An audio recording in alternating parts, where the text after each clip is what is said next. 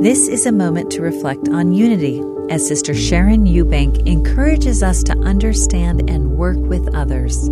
In the beautiful allegory in Jacob 5, the Lord of the vineyard planted a good tree in good ground, but it became corrupted over time and brought forth wild fruit. The Lord of the vineyard says eight times, It grieveth me to lose this tree. The servant says to the Lord of the vineyard, Spare the tree a little longer. And the Lord said, Yea, I will spare it a little longer. And then comes instruction that can be applied to all of us trying to dig about and find good fruit in our own little vineyards. Ye shall clear away the bad according as the good shall grow. Unity doesn't magically happen. It takes work, it's messy, sometimes it's uncomfortable, and it happens gradually when we clear away the bad as fast as the good can grow.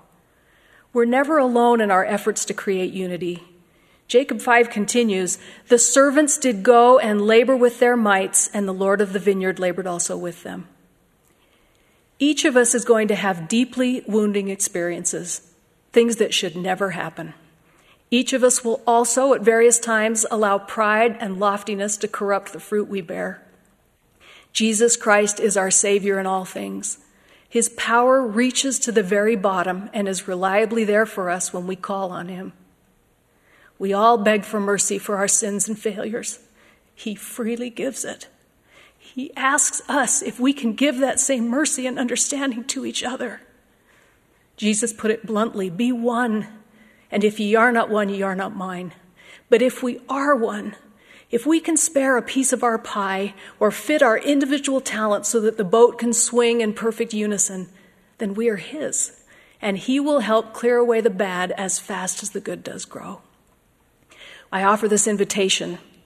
Be part of a collective force that changes the world for good. Our covenantal assignment is to minister, to lift up the hands that hang down, to put struggling people on our backs or in our arms and carry them. It isn't complicated to know what to do, but it often goes against our selfish interests, and we have to try.